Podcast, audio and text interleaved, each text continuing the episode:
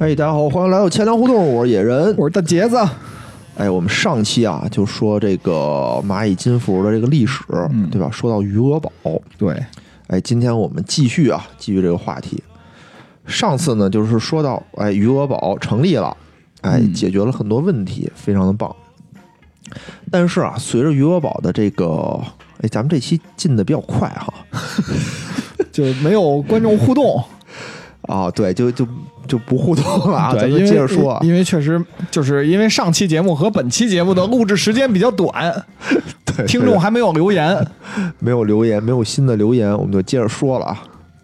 哎，上期说到这个余额宝就成立了嘛，对吧？然后对这个蚂蚁金服也是属于呃意义重大。嗯，但是呢，这个余额宝成立以后啊，其实是刮起了一阵这个互联网金融的旋风，对，这个让老百姓呢也突然间有了这个理财的意识。其实是给年轻人一种理财意识吧，因为我觉得他最，因为有没有分析他用户，就是这个真正余额宝早期用户到底都是什么样的年龄层次啊？没有，呃，他应该有，但我确实没有。功课做的不到位。啊，这这节目就咱也不能做的这么细致，是不是？嗯啊，反正啊，就当时很多人，包括我在内吧，当时是都有了这个理财的意识，因为当时余额宝刚推出的时候，收益率真是挺高的，当时能到百分之六左右，我记得是，嗯，这真是不低。当时银行的理财产品也就是五五左左右吧。对对对我记得贵阳银行要上市的那会儿，它那直销的产品好像卖五五点五，是不是？对，这已经非常非常高了，嗯真的已经非常非常高了。而且银银行理财又一般都是那种半年开的那种形式，嗯，对吧？？半年开、一年开能到五点多，这一下百分之六，就是还是一个零钱产品，随时支取的，对，就已经非常非常爆干自由，干掉一切嗯啊！但是呢，这个虽然让哎让这个老百姓啊，让我们用户觉得特别好，但是让金融机构就感受到了非常潜在的这么一个威胁。对，特别大。我记得当时我不是干 IT 的嘛，嗯做这个网银，嗯我还跟那个电子银行部老总建议呢。嗯我说：“哎，咱也干一这个吧。嗯啊，我说咱干这多好啊！嗯我想让别别让那个客户全都存活期了，全都买这余余额，全都买余额宝。我说货币基金咱也能行啊，对啊，咱跟那个基金公司合作一把不行吗？然后电子银行部老总就非常怎么说呢？就是看着我笑了笑吧，嗯，啊，意思是说小伙子，那个图样图哪衣服？呃，对对对，就是说想法不错，但是很多事儿你自己不知道。嗯，其实电子银行部说也也做不了主，他还得跟零售部和他妈资资资管部打交道。对对对对，嗯其实后现在你想嘛，就是这种东西，余额宝它等于是吸了银行的存款啊。对本来这些钱呢，我都在银行里存着的。嗯，现在人都把钱从银行取出去，他妈好多人可能都然后去买这余额宝去。对，而且余额宝是干什么的呢？它本质是货币基金，嗯货币基金的本质是干什么的？是借给银行钱，对，对吧？货币市场基金嘛，嗯货币市场就是银行哪儿谁今年钱不够了，我就借他点儿，嗯干这用的。相当于是我从你兜里把钱取出来放到我兜里，对我再加点钱借给你。对，那银行肯定不开心啊，对吧？当时是这个二零一三年、一四年的时候，这个中国整体的经济啊增速开始下滑，嗯就之前都是保八保八，嗯那时候开始应该是放弃这个 GDP 嗯八的这么一个增速了。随着这个下滑呢，银行的这个资产端的收益啊也就不断下降了，那会儿是不是已经开始提软着陆了？已经提了，已经开始提了。嗯对，就是我我得多印钱嘛。你想一四年那会儿，一四年那会儿正好是金融危机的金融啊，不是不是金融危机，反正是你说雷雷曼啊，跟那个啊，有有 是不是不是啊？不是，反正当时这个市场上的钱就比较毛，所以银行的资产端的收益呢也是在不断的下降的。哦，一四年开始房价开始涨了，好像。早开始涨了，已经第二轮了吧？就从零八年这 对，这零四年就开始涨了，因为野人房子多，他就对这个敏感一些。你可拉倒吧你！反正当时啊，我就记得是银行的资产端的收益是开始下降了，但是呢，就是与此同时吧，什么刚性兑付、嗯一些钱荒，嗯哎，所导致的这个负债端的这个支出啊，就是居高不下，就是银行一边收益降低，一边这个负债增高，就是我成本开始增高，嗯，所以这银行是吃什么的呀？银行是吃利差的嘛，对对吧？所以就银行现在收益就收窄了，相当于对。这个时候，余额宝通过这个协议投资、协议存款的方式，就等于是聚沙成塔啊，去嗯吸收这个储户零散的这个活期存款，嗯然后呢，变成这个货币市场基金，嗯再反过头来再借给银行。嗯哎，就是银行反正对这个意见颇多。当时有很多这个业内人士吧，或者这个社会上的一些舆论，就说要取缔支付宝，嗯不是不是支付宝，要取缔余额宝。就是有人说啊，说这个余额宝不仅会冲击银行，还会提高全社会的融资成本，嗯威胁国家经济安全。还有声音啊，说说余额宝就是趴在银行身上的吸血鬼。没错儿，其实你想，银行是什么呀？银行他妈不就是趴在人身上的吸血鬼吗说？银行是趴在实体经济上的吸血鬼，对呀、就是吸血鬼身上的吸血鬼，真的太可怕怕！了。嗯不能这么说啊！银行是我们的衣食父母，对我们都银行是钱粮胡同的衣衣食父母母，。这哎绝对的。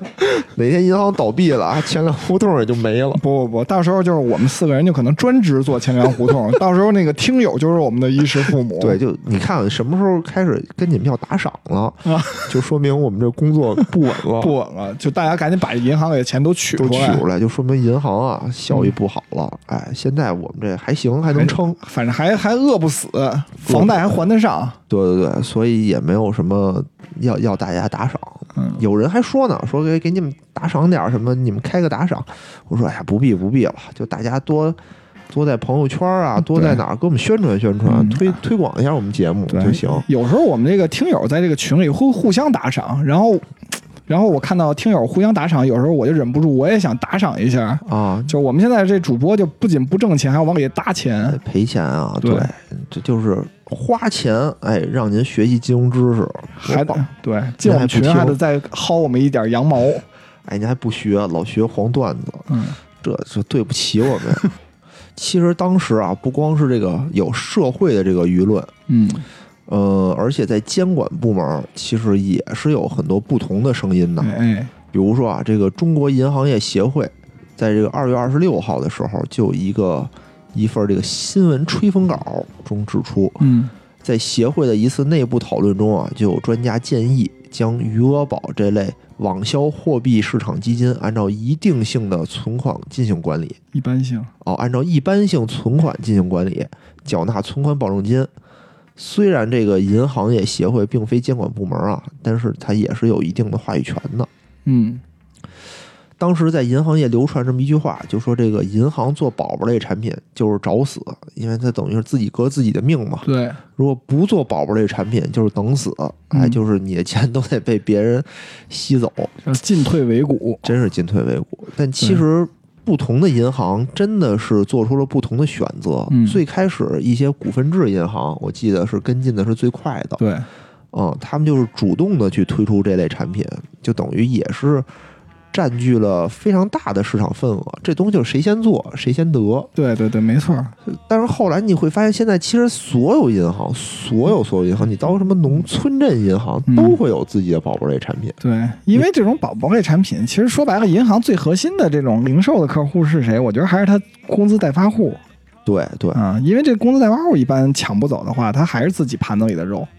没错没错。嗯其实嗯怎么说呢？这个东西，你银行卖这些东西，后来他发现他还能挣手续费啊，他也不是所有人都会把所有钱全都搁这个余额宝里，对，就跟高考一样，我觉得就是人家有你没有，嗯，那不是说钱不存在在你的那个活期里的事儿啊，对，是你你连这客户都没了，嗯，对吧？对对就跟，高考似的，你说你就跟今年疫情大家体检单，你觉得体检单，嗯，那你六百分，你就是只能上个普通一本对，啊，就大家分儿高了，嗯，竞争就变得激烈了。在这个时代，真是你不愿意颠覆自己的人就是不行。就还是上期提到那个柯达的例子嘛，柯达是最早发明这个数字照照相技技，术的这么一个公司，但是因为自己的这个股东的利益啊，是在这个传统胶卷行业，他自己不愿意颠覆自己，那最后呢，只能别人去做这数码相机，他自己就只能倒闭了哎，没倒闭好像，啊？没倒闭吗？嗯，现在是不是开始做口罩了？好像它只是破产了，好像，啊破产和倒闭 不是一回事儿。好像不是，哎，这柯达应该还有，然后它好像在美股还是上市的公司吧，应该，哎，这我还真不知道，嗯到时候可以研究一下。就反正这个故事我是一直记着的，嗯什么摩托摩托罗拉呀什么的，嗯是吧？就嗯都都是属于这种 创新不足。摩托罗拉那个，嗯你看那谁，其实这跟银行有一点亚，嗯，其实这跟银行有一点像，因为它这种本身就是原来就是这种资产规模大，对吧？有它还而且有利润，对吧？它自己内部革自己命的动力就不足，非常不足。对，而且而且而且其实很可以理解，对吧？我当然理解了，嗯我当然理解了。尤其是银行是属于这种经营风险的这种机构嘛，对，其实对风险非常的敏感。嗯而且银行很多都是领导都是这种指派性质的嘛，那嗯不是说这东西是我家的，对，对吧？我只要守住了，别赔太厉害，其实对我影响不大。还真是。我们现在就等于现在是行长是工行来的，嗯董事长是中行来的，嗯，然后前两天又从建行来了一个当副行长的，哦，嗯，真的各种指派。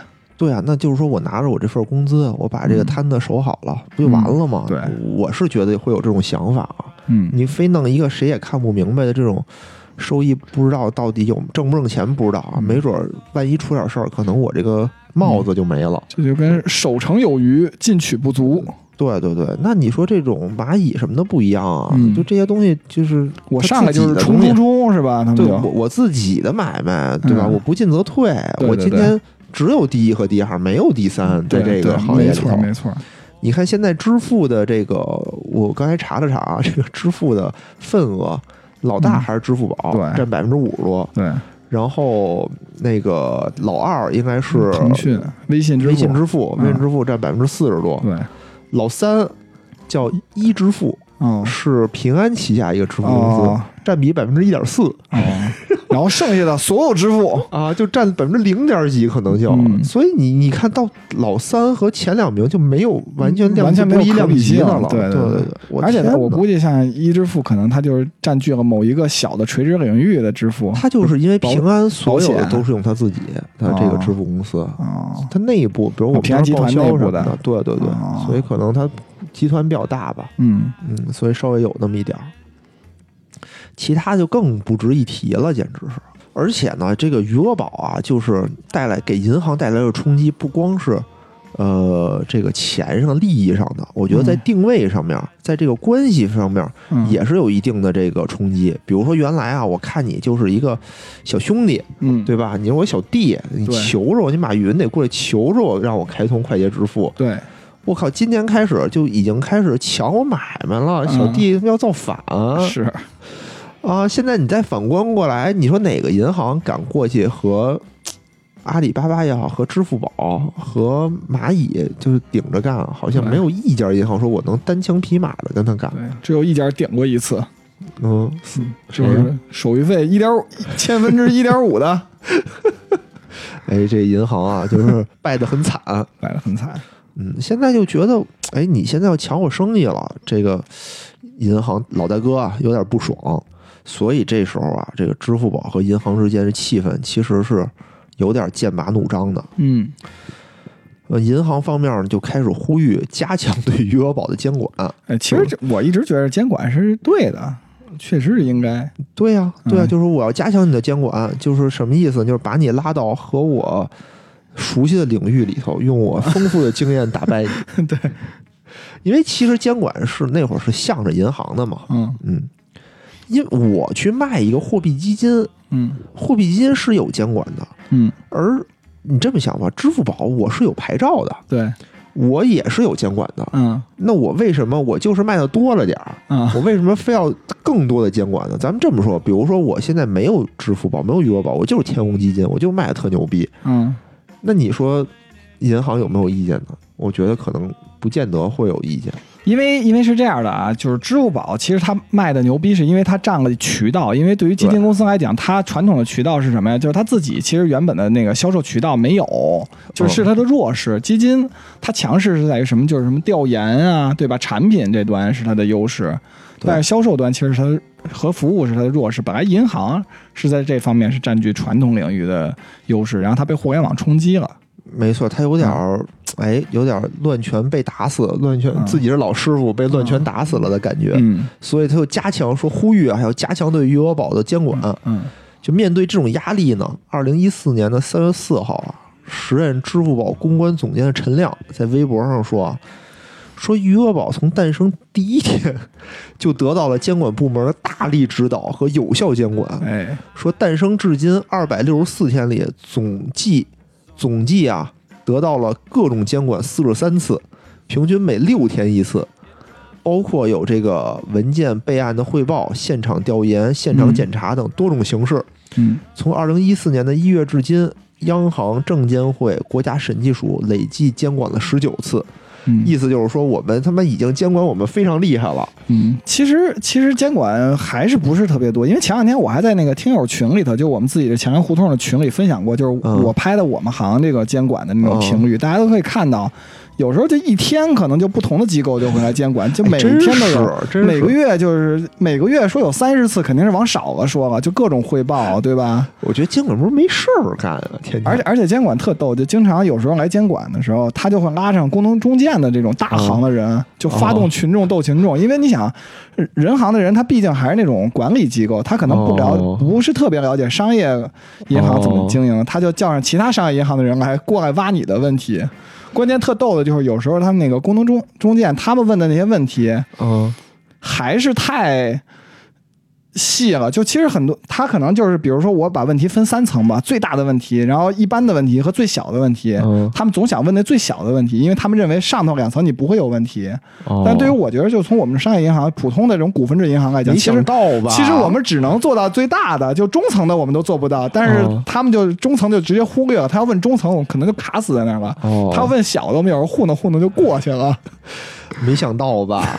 还是他妈秃奶衣服了，是不是？嗯嗯，对，反正这个事态啊，就双方论战就是不绝于耳。嗯在二零一四年的三月十四号啊，有一个这个关于暂停支付宝公司线下扫码支付业务的征求意见函，嗯哎，迅速传开。其中有两条核心内容，一是暂停二维码支付的业务，二是暂停虚拟信用卡的这么一个业务。哎而在三月十四号啊，关于这个支付支付机构网络支付业务管理办法也是就曝光了。这个里头呢，就规定了关于支付公司的这个转账限额，呃，进行了一番的讨论吧，也不是讨论，进行了这个限制。比如说单笔不超过一千块钱，年累计不超过一万元等等，个人嗯单笔消费不得超过五千块钱。月累计不得超过一万块钱。其实我觉得这种东西吧，就属于有点儿过滤了，就是你限制的不是说是这个你支付公司的这个功能，就完全你限制了是一个个人的一个消消费行为了。比如我像在电网上买一电脑就超过一万块钱了，这不是很正常的事儿？你就家里再找点人把这个电脑拆成两件儿寄过来，对，这不合理。就是也我我现在看、啊、也不也不能这么说，因为为监管你是站在这个，你现在站在这个角度说，那前一段时间现在已经开始试点了，就最开始在河北试点，现在不是在那个广东和浙江也试点了，嗯就那个大额取现的那个，对吧？公司就看你那个当日大额取现，就公司只能当日取五十万最多，然后那个个人只能取三十万，对吧？哦那你说我用现金交易，为什么你还有这种限制啊？对吧？我觉得监管有各种限制，也很，你不能说它合理不合理，但是它绝对不是只针对支付宝，我倒不认不这么认为。我觉得它是针对了整个支付行业吧。嗯，但是他可能就是说，他认为自己还没有把这摊业务想清楚，所以先管起来。呃，对，是、嗯。因为在三月十九号的时候吧，嗯。当时这个主管支付结算业务的央行副行长刘士余，哎，在这个总行会议室举行了小范围的这么一个记者见面会吧，嗯。上面就表示说，这个暂停二维码业务啊，主要是从这个支付安全的角度考虑，嗯。而暂停虚拟信用卡呢，也是因为它违反了这个三亲鉴的这么一个原则。哦，对，然后在沟通会上说啊，说关于这个支付限额的呢，还需要再进行讨论、修改和完善。短时间内不会发布，当时也只是一个吹风吧，相当于。嗯，因为前期这种政策风险其实还挺常见。我记得当时那个推那个二类户的时候，最开始对吧？嗯嗯嗯，感觉放的也很开，后来不就很快就勒紧了？什么，比如不能做工资代发呀？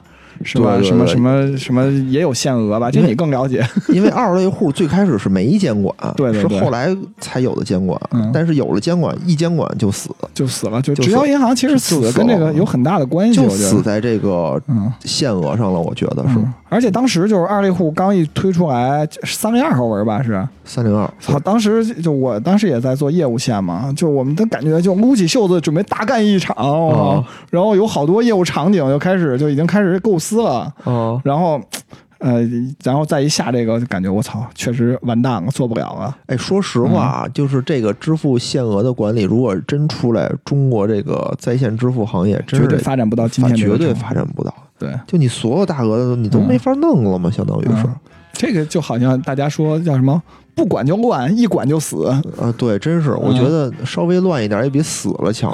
真是，你二类户不就死了吗？相当于，嗯哎，真是一声叹息。反正面对这个余额宝的冲击啊，四大行业抱团自救。嗯哎，他们就是一块儿调低了这个支付宝快捷支付的单笔限额和日累计限额，就甭管有没有监管吧，我们自己嗯先给它限制上。哎，这个东西就相当于是掐住了第三方支付的这个咽喉啊！嗯，马云终于有点坐不住了。掐住了马云的前列腺。三月二十三号啊，同年三月二十三号，马云公开发文质疑，说不知道谁给了银行权利，可以伤害储户支配自己资金的权利，更不知道谁来监管四大国手联合封杀的合法性。有国际友人说举世未闻，匪夷所思，也不知道这是谁。嗯，哎，其实这个四大行从管理层来讲，真的是中国金融业的黄埔军校，感觉就是其实就是上层领导基本上都是从这四大行出来的哈。嗯嗯，嗯，从小行好像想熬出来还挺难的。是，反正啊，双方进行了几轮混几轮论战，对吧？有人说说这个支付宝嗯长期处于违法的状态，银行为此承担了这个风险。然后，支付宝呢也予以反击，说双方都是有效的进行了这个客户身份的验证，并没有什么并没有什么问题。但是吧，虽然双方骂归骂，啊，但是双方的合作就从来没有停过。嗯。就跟现在我觉得跟现在中美关系一样，嗯。虽然大家还互相有一些摩擦，嗯。但是也没说我就断了，我就嗯。就是四大行也没说，哎，咱这业务就不干了，我就停了，嗯。谁也没敢这么干。我觉得啊，就是随着这一轮摩擦，就是余额宝、支付宝吧，就走的就更加的成熟了，嗯就相当于他知道他能。把清楚这个社会上的舆论是什么，嗯也能知道我怎么去应对社会上的这种不同的声音。嗯，互联网公司可能是不是处理舆论还要稍微那什么一点，放松一点积极一点态度。嗯，会积极，会积极。嗯我觉得传统行业吧，比如银行，可能就是大事化小，小事化了，嗯，尽可能就是让互联网上没有声音，对对对吧？？对，就就尽量把这事儿压下去是最好的。那嗯互联网公司呢，好像不是这样的，就是你有点声音也行，它等于嗯增加它的曝光度嘛，相当于是。嗯当然了，这都是这都是好声音啊。就在这个双方非常剑拔弩张的时候啊，马云也是还就是挨个儿的吧，私下去拜会几个大行的董事长，去修复这一层关系。嗯最后其实还是等于我先退一步，嗯哎，作为这么一个收场。行，刚才说的是这个支付宝，呃，是这余额宝啊，是余额宝的一些一些小八卦，相当于是。刚才我们之前的上期节目啊和这个一个小收尾小尾巴说的，其实都是支付宝的一个呃，就是快速成长的经历吧，嗯。就是他他的一些非常关键的几个点，关键点。对，嗯。其实呢，就是一个公司的发展，它肯定不是这个一帆风顺，嗯。对吧？它肯定有很多的问题。比如说我们上上期节目里提到的，就是嗯微信对这个支付宝的这个叫做什么釜底抽薪，嗯。对吧？诺曼底登陆嗯，就是用这个微信红包和这个春节的摇一摇红包，嗯，等于干半年时间干了这个支付宝八年才干成的事儿，对吧？就是对，让用户绑卡，收割这个用户的信息。哎，其实啊，整个在这发展历程当中，还有一件非常非常重要的事儿，嗯也算是马云的一个身上的一个污点吧，嗯也是这个蚂蚁金服之所以成为蚂蚁金服的一个标志性的事件，哎就叫做这个支付宝 VIE 事件。哎，什么是 VIE 呢？哎，这是什么意思？就是说，之前在这个事件之前，支付宝和淘宝都是一家公司的，都哦是属于阿里巴巴旗下的这个公司。哦，马云的左右手都在阿里巴巴。哎，只有一只手，一只啊麒麟臂，原来是。哎，相当于呢，这个事件以后，支付宝嗯就从阿里巴巴集团脱离出来，成立了一个新的公司，嗯，所以才有了以后的，也就是现在的这个蚂蚁金服。金服哎，对，是是啊，VIE 事件那应该算是蚂蚁金服的奠基石是吧？里程碑。里程碑，绝对的嗯里程碑。嗯，这是一什么事儿？我我觉得啊，我们得先讲讲什么叫 VIE，对吧、嗯 VIE 呢，它是一种股权架构，是始于新浪，它叫做又叫新浪架构，是因为新浪当年啊要赴美上市，嗯但是我国呢当年是不允许外国，就是有外商提供这个网络信息服务。嗯你你外商可以提供这个基础的网络技术服务是可以的，比如说思科什么的，你是可以卖我路由器什么都没问题。嗯但你要是像新浪这种，你是要什么能发帖、能出新闻这种，这种东西是你不许有外商的。其实它赴美上市，那就赴呗，那怎么我也没管着你啊，不行，不是你拿了外商的钱了，赴美上市上市，对你的股份就有外资的成分了，那其实是因为是就不是那不应该内资的了。那不应该认为是美国的证券交易市场的问题，它不允许中资上市啊，它允许中资上市啊，没问题啊。哦不是你中资上市，你是不是得把股票卖给美国人啊？卖呗，对你卖了，你不就变不是中资了吗？你怎么叫中资呢？哦，对吧？你就得听美国人的了 对对对对，啊，人就是你大股东了，相当于是。所以当时是不允许这种情况发生的。那那当时新浪就想，我操，这怎么办呀？我他妈又想拿国外的钱，对吧？嗯，我又想那个，又想不听他话，哦哦哦，这其实不就和现在咱们的孩子一样吗？又想拿家长的钱，嗯但又不想听家长的话。其实这里面还可以有一个点可以介绍一下，就是嗯说，你想，那他为什么非要到美国去上市，而哎不选择在中国上市？对对，这也是一点啊，对就是因为当时我国啊只有这么叫做呃上证和深证，对吧？嗯两个板块儿，嗯而国内当时的 A 股的上市条件非常的苛刻。嗯，证券证券法当时应该比如说我证券法呃，就是要求我必须得什么三年连续三年盈利，，对，对当时互联网公司都没有盈利，没有人盈利，都赔的倍儿惨。对，但纳斯达克嘛当时对但当时纳斯达克就没有这种要求，它嗯更多看的是你的未来，你的盈利能力有没？有，对吧？所以现在很多互联网公司为什么都去美国上市，嗯，就是因为这原因，国内上不了，对。然后为什么说这些公司现在最近又开始搞私有化，准备回国上市呢？就是因为科创板嘛。另外，还是因为中国这个证券法也改了，呃，不是说证券法改了，是因为就是它的板块多了，就是板块多了就是科创板它不要求这个东西了，不是？现在证券还是上不了主板现现在证券法就不要求这个，哦。现在证券法的规定是说，只要有持续经营能力，具体怎么解释不知道，但是他是把这个三年连续盈利这个去了。哦，啊我觉得那也行，就是由这种。现在也是由什么审批制，像这种备案制注册制。进行转型嘛，相当于是，嗯。所以就会可能会上一些垃圾公司，嗯，现在会经常有那种当天开板的公司，是吧？对，所以也是钱粮胡同希望大家不要投自己去投资个股的原因，就是嗯。很多股票你不知道它的经营能力到底是好还是不好。毕竟像这种蚂蚁金服这种，就是我闭着眼睛都知道它肯定挣钱的公司以外啊，嗯，还有大量这种注册制的这种公司，我们不知道它是干什么的。对，就这个股市吧，这风险这雷吧，感觉比 P to P 丝毫不少。呃，不少不少，一点都不少。所以所以嗯这东西很麻烦。很麻烦，所以是怎么才能？你要想投资这种呃，证券市场我建议还是买公募基金，就是嗯公募基金里还是有专业人士来帮你去打理这些事儿的。虽然股价低吧，可能它股价会往下降，但是公司的盈利能力什么的应该都是问题不大的。嗯行，我们接着说回来啊，嗯就是说新浪这种想拿国外钱又不想听国外话的这种情况怎么办呢？哎，我们就想了一种方法，想了一种新的股权架构，这种架构就叫 VIE 架构，它就是利用协议而不是利用股权来控制公公司。哎，这种模式的好处呢，就是中美两个国家对这种的做法都是认可的。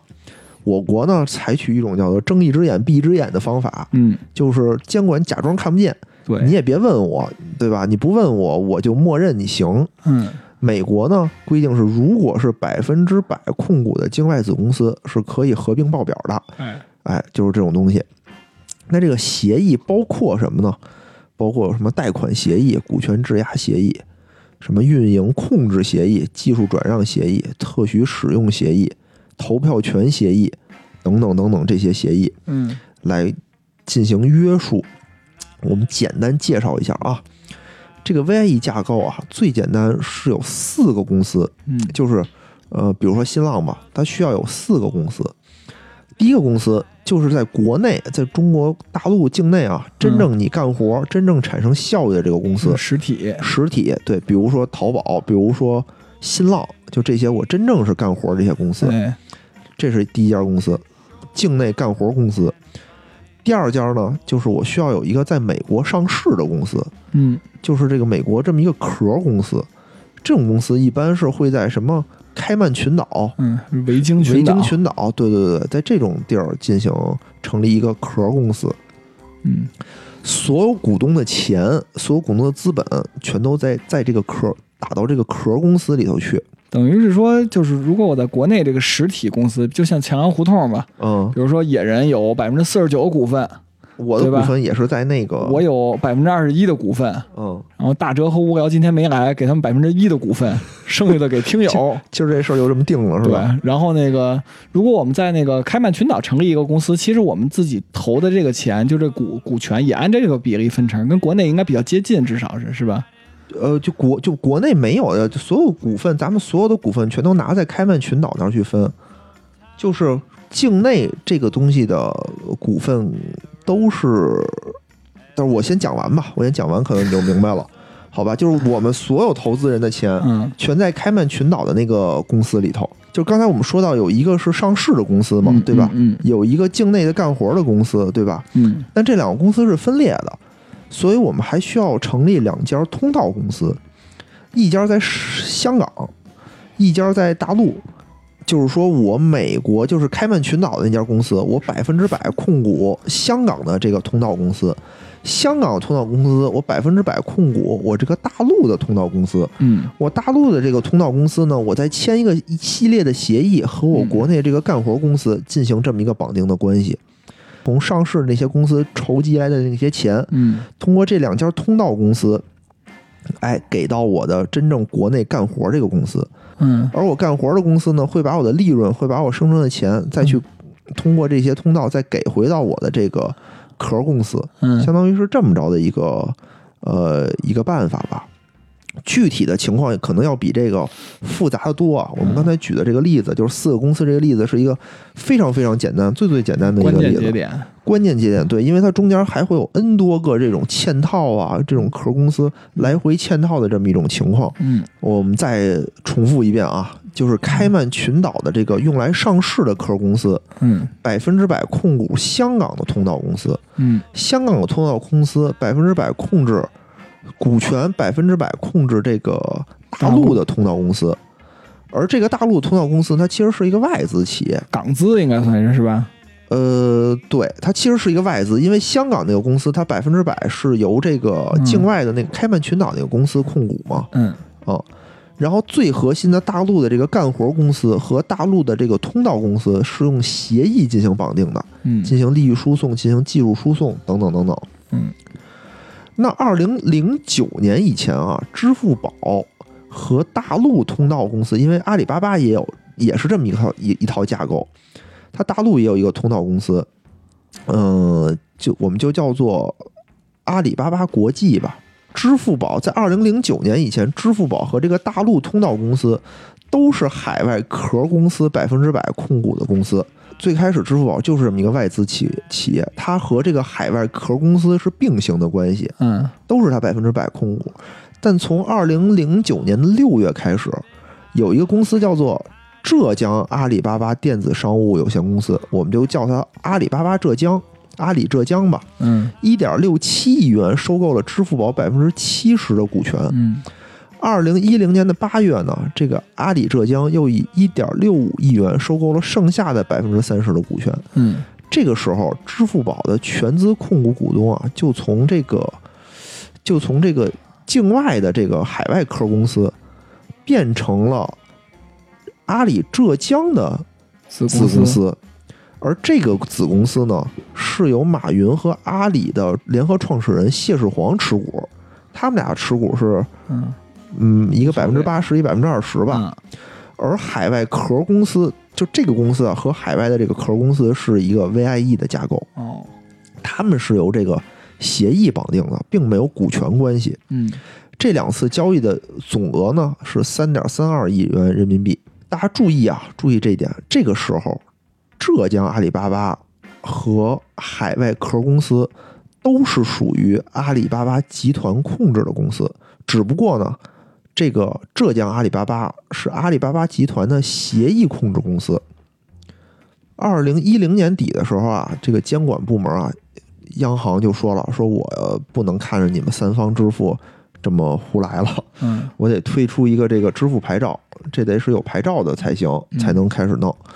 但是呢，这个牌照的时候呢，大家得是内资的。嗯如果是外资的呢，我们需要特事特批，嗯需要在上报国务院进行批准。马云这个时候就向央行表示说，浙江阿里巴巴是支付宝的唯一实际控制人，没有境外投资人的协议控制支付宝。嗯也就是说，这个时候开始，马云就不承认阿里集团和支付宝之间的 VIE 协议了。嗯二零一一年的时候，马云就终止了 VIE 协议。这个时候，支付宝也顺利的第一批次的拿到了央行的支付牌照。哎，一共二十七个是吧？第一，对，第一批反正反正也不少吧。但是支付宝肯他必须得拿着，他不拿着的话，要中国第一大的这个嗯支付公司没拿着牌照，这像什么话呀？嗯是吧？就虽然这个时候支付宝顺利顺利的啊拿到了这个支付牌照，但啊这个时候阿里巴巴大股东雅虎和软银就不干了，说你这是马云的个人行为，说我不知道。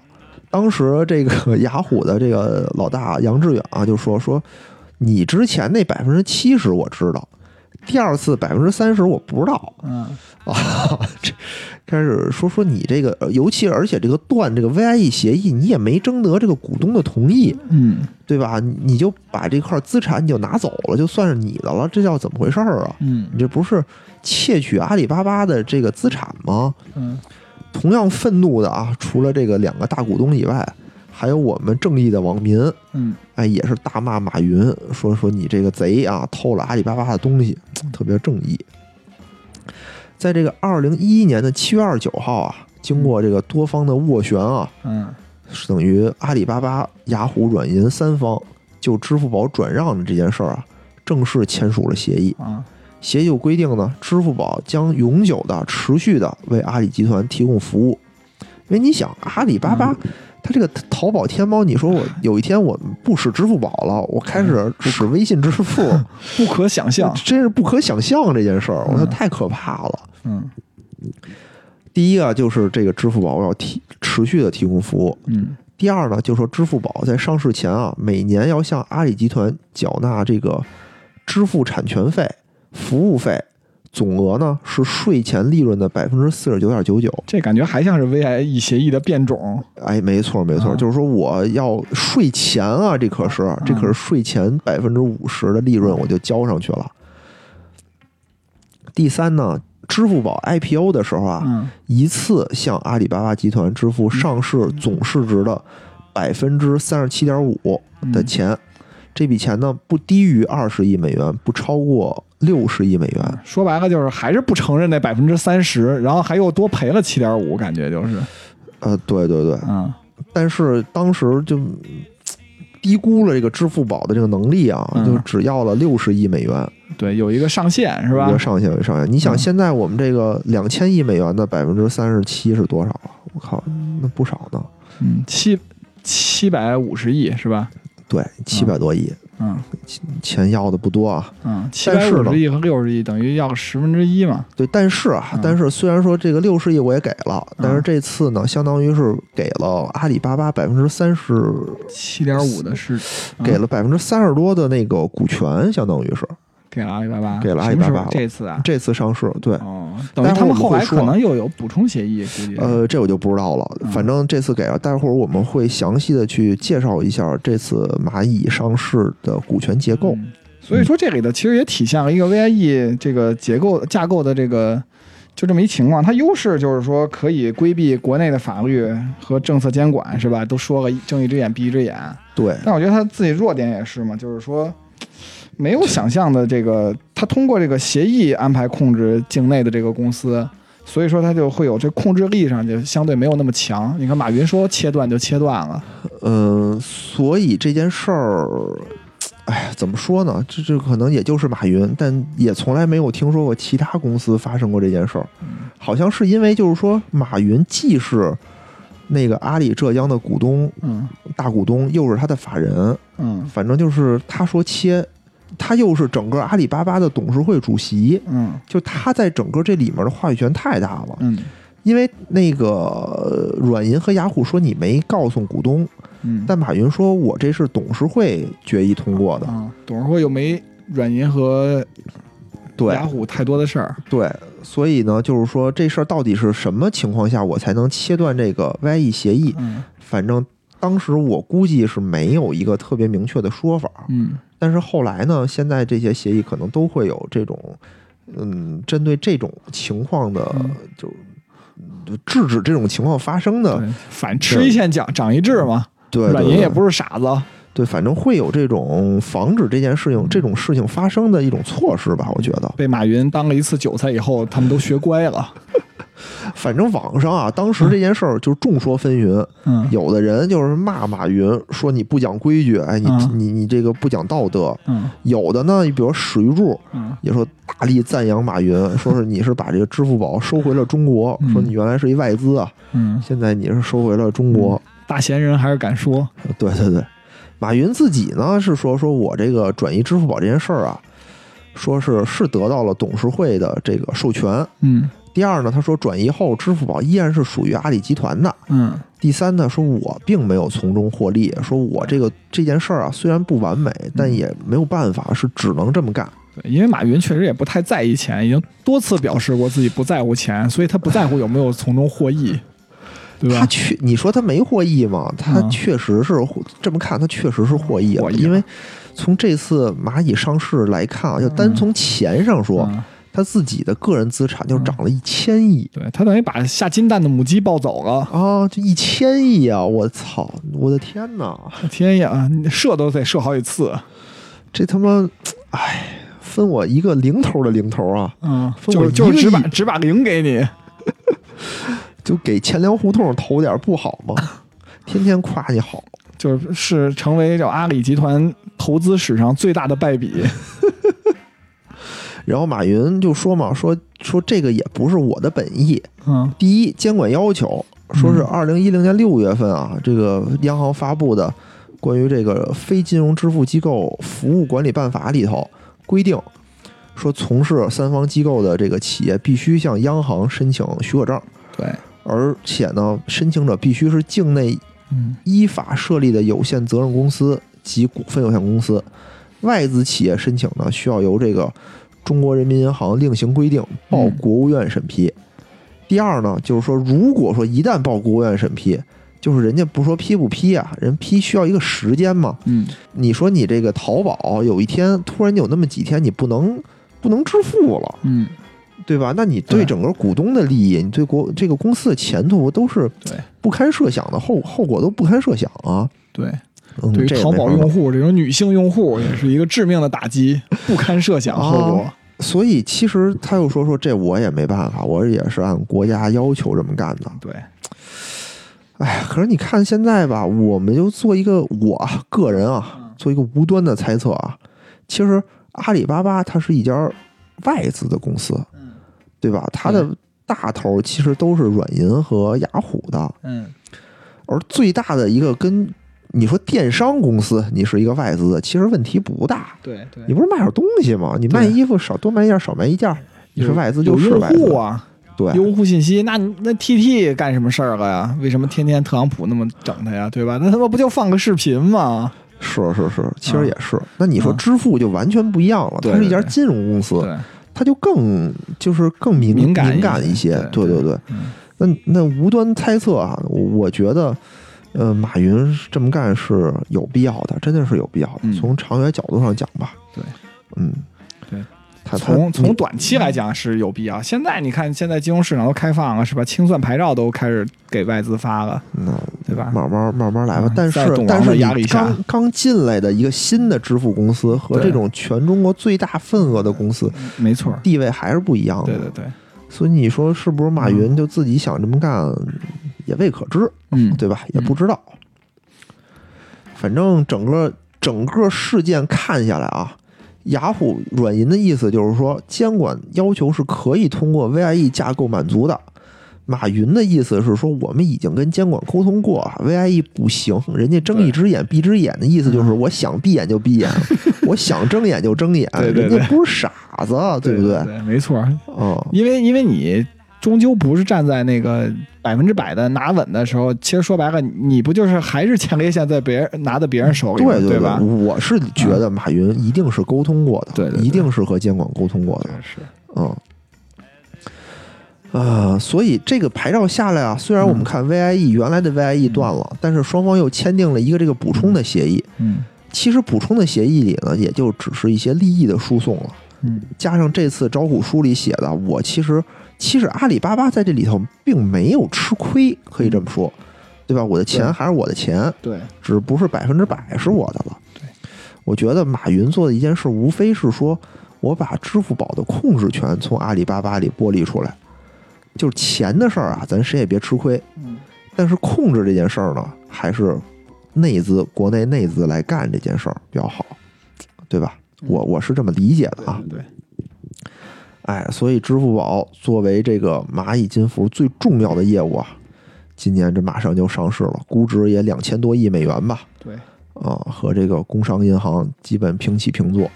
刚才查了一下啊，排名第一的茅台，嗯排名第二的工行，第三的建行，这都稍微大一点儿。第四的就是这个这个平安平安集团，蚂蚁的市值是一上市就和平安集团它应该差不多算是中国平安，你说的是，因为平安平安银行也是独立上市的，哦，是吗？嗯哦，还真是。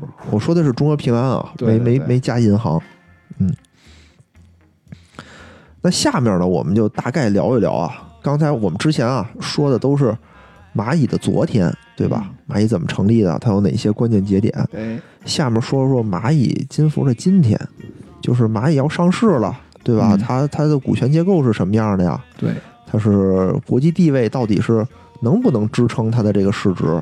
它这个一点四万亿的人民币这市值啊，我们就在支付宝在国内的地位就自不必提啊，非常非常的重要。它在国际的地位也是属于不可撼动的。你看啊，和支付宝呃对标的国际的这个支付行业、嗯支付公司是什么？叫 PayPal。嗯，配宝，配宝，对它的其实呃比支付宝要诞生的早，对，是国内一个一个非常老牌的支付公司。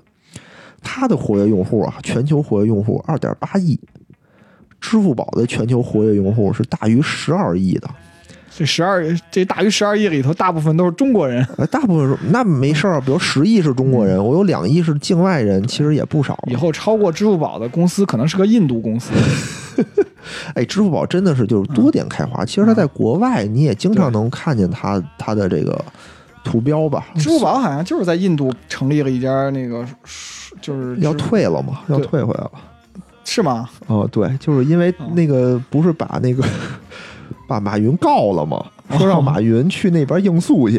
马云说：“我他妈才不去呢，你他妈谁呀、哎，可是支付宝在孟加拉好像也有这种合作。有有有，就全国、全世界都有。他嗯只是说在印度把那个投资啊，好多公司全都给收回了，哦，就不干了。印度又对中国现在最近不是很敌视吗？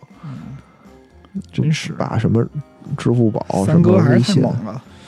嗨，就就干着玩儿呗。三哥真是他妈不知道自己几几斤几两，关键是。嗯就是我觉得啊，两个大国之间打仗的时候，嗯，要冷静和克制。对对，你别你别当排头兵，嗯，谁当排头兵，谁他妈不就是那个，就是谁冲冲在最前面的小弟死的最快吗？不是？出头的船子你看先烂。，你看那个日本首相嗯，安倍为什么就突然间就辞职了？这不，不是因为尿血吗？我觉得这是一方面原因吧。啊另一方面，我觉得就还有就是他可能不太想掺和这里面的事儿。就哦，两个大国之间打仗，对吧？你像小弟，谁先最先吃亏？不就是谁冲进前面的小弟嘛？就最好别干这事儿。那印度呢，就有点有点愣头青这感觉，就我先来，你不来我来，嗯嗯，冲到最前面，到时候咱们看看到底怎么收场，也不知道啊。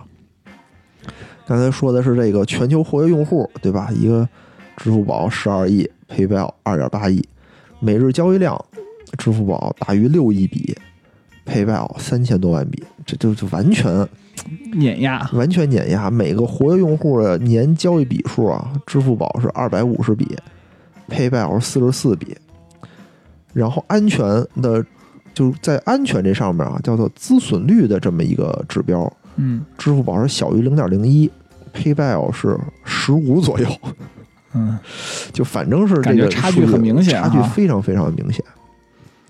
还是中国这个电子支付环境实在太好了，现在移动支付。呃，对对，其实跟这也有关系，我觉得就是在线支付这一这这一块儿吧，就中国可能中国用户也比较习惯使这个，对，国外呢不是说我我没人用，是我真的不习惯使这个。嗯。你出国，人家还是以刷卡为主，或者使现金为主，对，他们就觉得什么东西全扫扫扫刷刷刷，嗯他们觉得这样呃和刷卡没有什么区别。好他涉及到跟我说的，也涉及到一些个人隐私吧，可能他们觉着。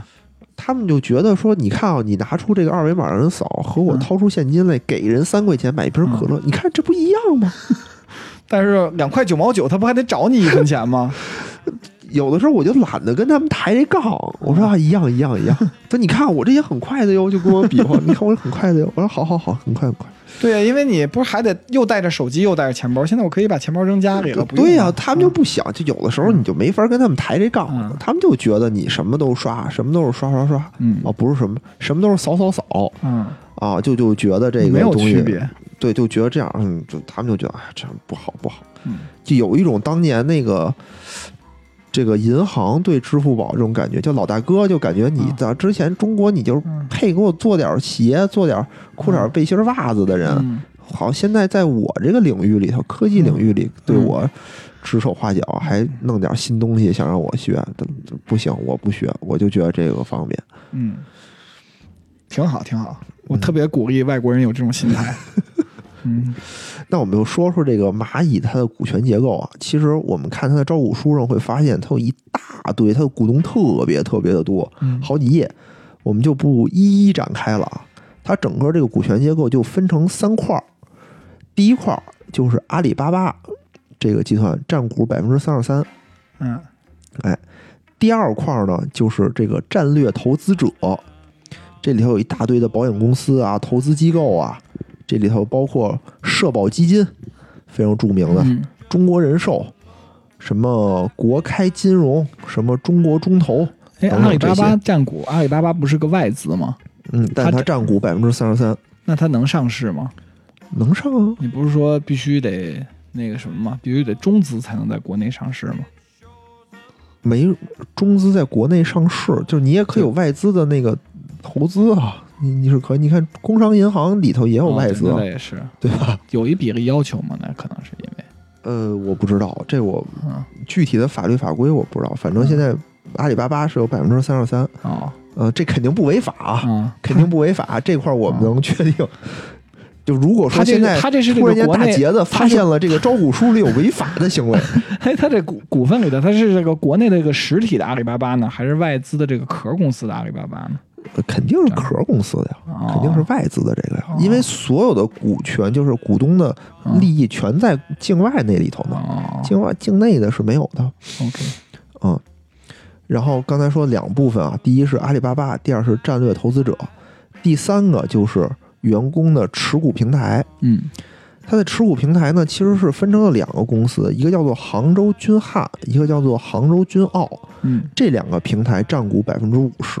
哦，嗯，也就是说，整个这个的平台的目前的保守估计，差不多有七千亿人民币的这么一个市值。马云是不是也在这员工持股平台马对对，没错，马云的股份也是在这两个平台里头的，嗯，占百分之四十九。没有那么多，没有那么多。其实他是逐渐稀释了他自己的股权，嗯，他他的协议里说他会逐渐将股权降低到百分之八点八。哦，嗯，根据蚂蚁集团的规定啊，它里面规定，只有工作五年以上的员工才有股票嗯。哎进行这种激励，股权的这种激励。那我们现在可以看一下啊，在二零一五年的时候，蚂蚁的这个员工大约有四万人左右，嗯。也就是说，我们用这个七千亿啊去除这个四万，就是中间肯定有大量的离职的这些人啊，我们都不算，嗯。就就就大概有个四万人吧。嗯，我们用七千亿去除四万，平均每位员工能拿到一千七百五十万元，嗯，也没多少钱啊。哎，挺多挺多。我操，这他妈有这个钱，是不是？嗯哎，存银行也不少呢哈。嗯，哎，没事儿，买一只彩票，大乐透加注就是一千八百万嘛。嗯所以就是说，马云当年说这个福报啊，当时不理解，嗯，现在想想当啊，当时就以为只是九九六，对，现在想想，你九九六五年，你就能给你一千七百多万，对，能活五年又不被辞退，就能有一千七百五十万。是不是还可以啊？我觉得。但是这一千七百五十万应该也是逐步兑现的，就是你可能逐以逐步兑现，二是一个平均值，不是每个人都有这么多啊。对啊因为肯定有的对我的这一平均对？吧？你跟马云一平均，你们资产是吧？哐哐的，嗯嗯，对。但起码我大几百万应该是有的吧？大几百万对你来讲无所谓了。有有所谓，有所谓。其实按他这说的五年，其实挺苛刻的。你想，我已经换过，我我工作过四家公司，最长的一家就四年半，是啊，都没到五年。是啊，我操！当然了啊，整个这里头身价涨得最多的还是这个马云本人啊，嗯，他持有这个蚂蚁蚂蚁百分之八点八的股份，预计身价就是暴增一千个亿，完胜抛尼玛。投你妈！就现在啊，现在嗯他好像是第二，哦就是他比这个抛尼玛稍微少那么几百亿哦哦、但是差别不大。哦，哎，这但是一下多了一千个亿，我操，一下就完胜。当时说那个，你说起来就是上市好像都有这种身价暴增，就是什么争一下首富。之前那个农夫山泉上市，对，一下首富 几个小时的首富，，对，然后股价一跌下来就就嗯，就告别了。但是我也没想到农夫山泉，我操，一下就居然能跃居到首富，说明大自然的搬运工还是挺牛逼的。搬运工是最赚钱的，嗯，真牛逼。嗯，刚才我们说到这个蚂蚁啊，就是造就了一批的富翁，就是什么百万富翁、千万富翁、亿万富翁，肯定到时候上市之后，真是。真是哎呀，羡慕羡慕。所以说这个这个能力是一方面啊，就是你凭运气就早期进入一个特别好的平台，真的挺重要的，呃，也是挺重要的。我觉得我进的平台就已经嗯已经不错了已经了。不错，对吧？不错。给员工创造什么价值？给股东创造价值？给员工什么来着？你们忘了，不记得了，老东家不记得了。嗯什么给员工创造能能力什么的，可能不是 不记得，不记得。给员工创造什么东西，已经不记得了。没没创造什么，他妈年终奖都不给我，真孙子，气他妈一辈子。那我们就再说说啊，说说这个蚂蚁，嗯现在叫什么叫蚂蚁科技啊？到底都干什么呢？它能不能支撑住这个一点四万亿的这个市市值对哎它这个招股书里啊说的非常有意思，总结出来了这么七点。啊，第一，说公司啊是中国领先的数字支付提供商嗯和领先的数字金融科技平台。对，这说的绝对没错啊。哎，你看啊，就看出他是干了两件事儿。第一件事儿叫做数字支付提供商，嗯第二件事儿叫做数字金融科技平台，等于这是它的两大块业务。嗯啊，截止到二零二零年六月三十号止十二个月的期间内，通过平台完成的总支付交易额达到一百一十八万亿，嗯，这是一个非常非常庞大的一个数字啊！对，因为之前也就说了嘛，它在这个支付领域整体占的份额也很高嘛。非常高。嗯然后呢，还是截止到这个六月三十号止十二个月的期间内，通过公司平台完成的国际总支付交易额达到了六千二百一十九亿。就是说，我们不仅是在国内完成这种支付交易，我们其实在国际的支付里领域里头也有一定的份额，六千多亿。哎，也它这种支付靠什么呀？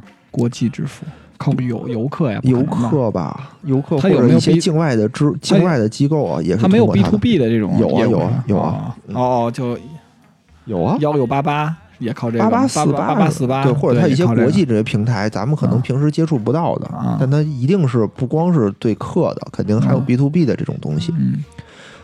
第四就是公司的数字支付服务主要收入是按照交易金额的一定百分比向商家收取交易服务费，也就是说，刚才的我的那些啊那些数字是按照一定的比例，我是有收益的，就说明我的盈利能力还是可以有的。嗯第五，支付宝的 APP 服务超过十万，呸，支付宝 APP 服务超过十亿用户和超过八千万家商户，就是我们的规模嗯非常大。第六，基于广泛的用户覆盖，公司向金融机构合作伙伴提供金融数字金融技术支持、客户触达及风险管理方案，助力其提供消费信贷、小微经营者信贷、理财及保险业务。这就是他说的领先的数字金融科技平台所覆盖的业务内容。嗯第七，这有什么花呗什么的，花呗、借呗，什么蚂蚁，什么芝麻信用信用等等等等，还有一些 to B 的一些金融服务。第七，就是在中国支付，在中国消费者和小微经营者的金融需求并没有被充分的满足，而公司的服务为他们创造了可观的价值。就说自己还有成长性。对对对对对，就是说，别看我现在牛逼吧，我以后还能更牛逼。嗯嗯，蚂蚁有多赚钱啊？就通过这个蚂蚁集团合并利润报表显示，它二零二零年的上半年的净利润是二百一十九点二三亿元，嗯什么意思呢？就是我们可以查一下年报，就是半年它盈利的是二百多亿。嗯我们查了一下年报啊，就是呃茅台的不高，茅台的是400四百多亿，对，对，其实就是说我半年二百多亿，我全年差不多也就是四百多亿嘛。对对，但是它不能这么比啊，因为这行业不一样，茅台是是白酒行业嘛，对吧？对对对你说拿它跟银行业比，跟工行建行比，那它又差得远了。对，那是啊差得远了。嗯，所以说银行还是净利润最高的行业。对，银行的估值低呀、对，就是银行估值，对，银行我记得工商银行是三千亿吧，三千亿的那个净利润，对，嗯。现现在都是几个 BP 的，五四点多好像都对，嗯不多。但是就是说，我们拿出这个东西去市场上看啊，就比如说我茅台的话是四百亿的年收益支撑两万亿，但是其实科技公司的估值应该是一般是大于这种零售公司的，嗯，所以其实它的股价还应该是科技公司会往上涨。TTM 都是至少中位数，应该我觉得得到五十五十多吧。嗯嗯是，反正比茅台应该是高一些，而且它的现在估值肯定也比茅台低嘛，就是它超过茅台，我是希望它能超过茅台，因为我并不希望中国的一个一个市值第一的公司居然是一个做白酒的公司，而且这家白酒我他妈还喝不起，嗯，就是没事，你喝不起，有的是人喝得起。就我就这点我就特别不理解哈、就是说一个估值第一的公司的。啊，也不能这么讲吧，就是这产品我居然他妈买不起，嗯，就是有也买得起，就主要你不能老盯着五十三度的飞天，是不是？那茅台也有还有什么呀四也有四十三度的七八百一瓶那我也买不起，买得起。消费不起，我可能就喝点一百左右的吧。你可以买那种二百，你或者买二百毫升的，你别买四四五十毫升的，五十毫升口杯对，出点茅台口碑，出点小版的，让茅台出点儿。哎也行、啊。你可以喝点茅台王子，是吧？我们看看啊，我们看看这个，说说回来，我们看看这个蚂蚁集团它最赚钱的行业是什么？其实上上期大概说了说它都有什么，比如说，我看看啊，它一方面是数字支付与商家服务嘛，对吧？就是我在支付业务里头去收取商户的手续费，趴在商户上的吸血鬼，吸血鬼，哎，对这块儿我的收入啊，我这块儿的收入是二零二零年占比百分之三十六吧，嗯百分之三十五点九，一个大头儿算是。一个大头有二百多亿，二百六十多亿。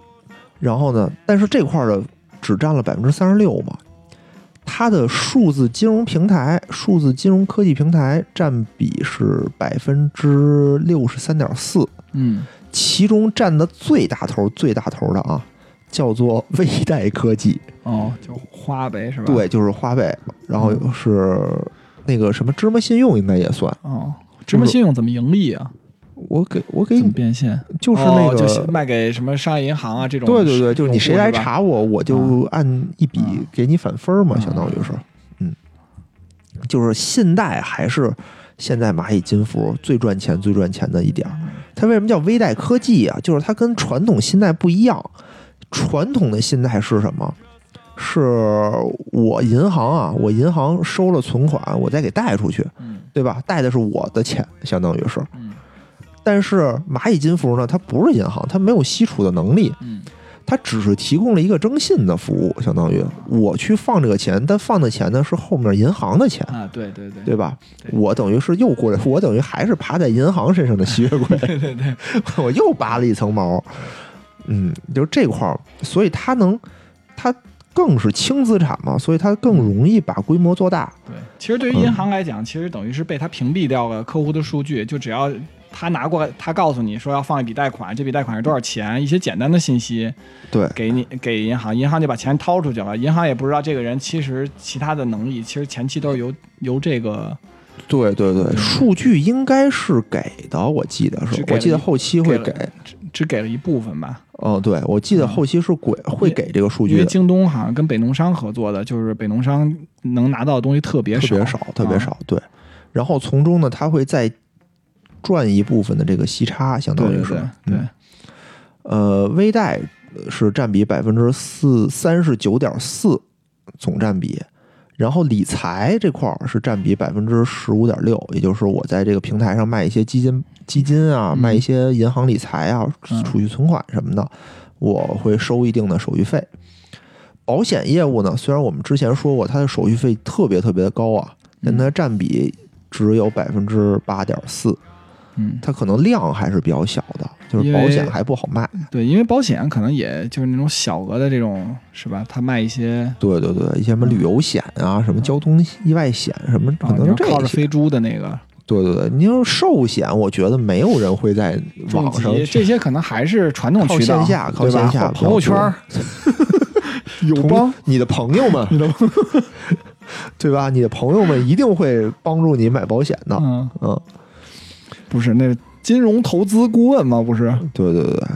之前我们有一个听友啊，有一个嗯。听友还跟我交流了交流，在群里，呃这在对跟我交流了交流，就说说，哎呀，听了你们节目也挺好的，但是感觉我们好像对这个保险业有一定的误会，对，说我们不是已经早已经不是你们说的那样的了，我们现在你来听听我们的课，嗯，哎呀，我也我因为我自己也有亲戚，嗯也有朋友是做这个的，我也不是，我觉得应该对他们的误解不是很深，应该了解还比较多。对，可能我觉得分就是跟我就是交流的群友吧，他他又说说你说的现象存在，嗯，但是呢，现在在逐渐的好转，对对，就是我是相信会逐渐好转的，对对对，就不能全都云山雾罩的这种形式，嗯。是不能长久的，不能支撑平安这个一点四万亿的市值，对。吧？肯定还是那个干干正事儿的人居多，，而且会越来越好。因为我看他们很多人有什么，比如升经理啊、升总监啊，肯定嗯。还是干实事儿的，对，就是你想。团队越带越大。我我觉得，就之前我说的那些问题都是什么？嗯都是有一些老大姐、对对对对，老大妈，就她自己也不明白，就跟我对对就就忽悠我妈去。对但是随着现在的这个形势变化，专业了对，越来越专业。嗯其实就是年龄层次越来越降低，而且文化层次也越来越提高。嗯你看国外，比如说香港、美国，你要说真是一个那个保险代理人，其实是一个收益非常非常高的一个行业，嗯对吧？只是我们现在国内可能还不够规范。哎你想想咱们这些好多同事啊，是吧？然后包括嗯看着挺有前途的，搞 IT 的都辞职去干这个，我觉得有时候他肯定还是是吧？他有他自己内在的价值。但是干的怎么样不知道，不知道不知道，不知道。其实挺苦的，就是这个行业，还是那句话，就是我不觉得这是一个不好的行业，它一定是合法的行业，能赚钱的行业，嗯，但是一定没有。呃，忽悠你进去的那些人说的那么轻松，就是你嗯就跟一个正常职业一样，对你一个销售岗位，你一定是背销售任务的，嗯，对吧？你没有销售能力，你就说，哎，你来吧，来吧，肯定没问题，我一看就行，就这种就是很不负责任的。哎，这因为这个东西确实是啊，这个每有每个人有每个人适合的地方，对吧？对对对像我就适合混吃等死。呃，现在我们领导可能时间长也了解到我这个特点，我看他一般找我都是，哎，帮我取一下快递，或者帮我定一下明天的会议室，然后其他事儿基本上已经不找我了。物尽其用。对，嗯，刚才我们说到啊，就是说到这个蚂蚁金服由这个单纯的支付收取这个商家手续费这个比例啊，逐渐在降低，嗯，对吧？由单由这个百分之三十六。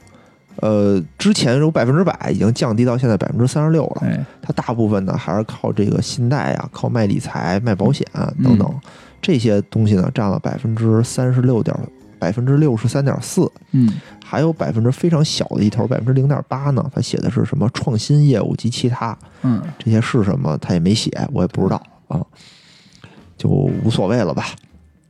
反正大概它的这个营收比例是一个这样的。蚂蚁它还有一个挺有意思的事儿啊，它叫做同股不同权。嗯什么意思呢？其实，在我们一些一般的这个认知领域里啊，就是说谁有钱多，谁是大股东，谁能说了算，对吧？对谁股份多，谁谁说了算。嗯但其实，在整个蚂蚁这个里头呢，它并不是这样的，所以就有一个疑问，叫做蚂蚁到底是谁的蚂蚁？刚才我们说了啊，说整个蚂蚁集团它有三块儿嘛，对吧？嗯，一个是阿里巴巴占百分之三十三，哎，战略投资占了一部分，然后呃占了百分之十几，嗯，员工持股，员工持股两个平台员工持股占了百分之五十。嗯那马云去哪儿了？对，马云自己占股只有百分之八点八嘛，他的话语权到底多不多？其实他的话语权是非常非常的大的。虽然它只占了百分之八点八啊，虽然它只在这里头出了两千万嗯啊，这两千多万的这么一个钱，但它控制了一个一万亿市值一万亿的一个公司，它是怎么做到的呢？其实我们这里头就要引入两个概念啊，叫做普通合伙人和有限合伙人。就普通合伙人叫 GP，有限合伙人叫 LP。嗯这什么意思呢？就普通合伙人就是我拿很少很少的钱，但是呢，我有无限的连带责任，哎同时呢，我有企业的管理权。就是说，我虽然分的钱不多，但是企业是我的，企业必须听我的话。对，就像马云这样，就是像马云这样就是叫普通合伙人。有限合伙人呢，就是我多出钱，嗯哎，我能给你提供这个，嗯、这个资金的支持，嗯我的责任也是有限的哎，但是我呢没有管理权，我只有这个利润分配的权利。其实广大的蚂蚁的股票投资者其实就是这个，对吧？相当于，嗯、不光是股票投资者啊，啊就比如说阿里巴巴，虽然它占了百分之三十三，嗯对吧？但它其实算是这个叫做有限合伙人。咱们所有这些股就是所有这些战略投资者嗯，也是有限合伙人。就是可以分红，但是没有权利投票，决定企业的经营决策权没有。对对对对，嗯而且从股权上看，马云他是用了百分之八点八的，其实他也是大股东，他是怎么做到的呢？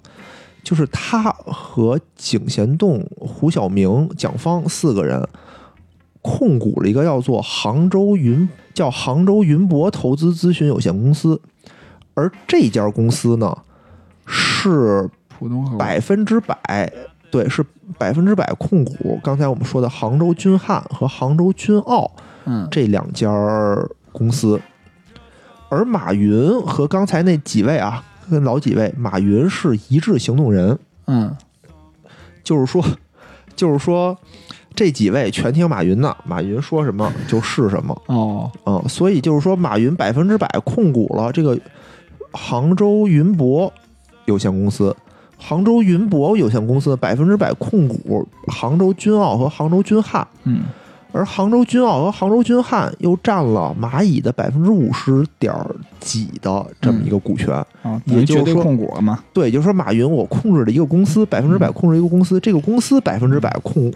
不是百分之百啊，就是是这个蚂蚁金服的大股东，嗯，所以他间接的也就是这个蚂蚁金服的一个大股东了。对，因为所谓一致行动人，就是把自己投票权其实都给马云了嘛，都给马云了。嗯对对对对对，其实是这样的。啊、行吧，我觉得咱们这两期嗯，超级超级硬的节目，嗯也不知道大家听的听得怎么样啊。反正我说的还挺爽的。对我看出来了，野人野人特别爽。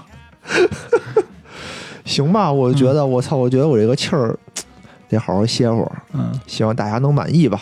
嗯不知道大家买没买这个这个蚂蚁的股票啊？看听友群里头，反正好像有买认购十块钱的，认购的好像。挺多的，对。你买了吗也有买了，我没有，我也没，我我钱都在股票里套着呢。我我钱都在那个那叫什么？啊，诺安对我钱都在正成长呢。我钱都在诺安里成长呢，嗯，确实也没钱了。那祝大家上市以后都能分得一杯羹吧，好吧？嗯，好，那谢谢大家，嗯就到这儿，再见。拜拜。节目最后呢，如果大家想跟主播与听友互动，欢迎加入钱粮胡同的听友群，请添加微信“钱粮胡同 FM” 的首字母 QLHTFM，主播在这里等着大家哟。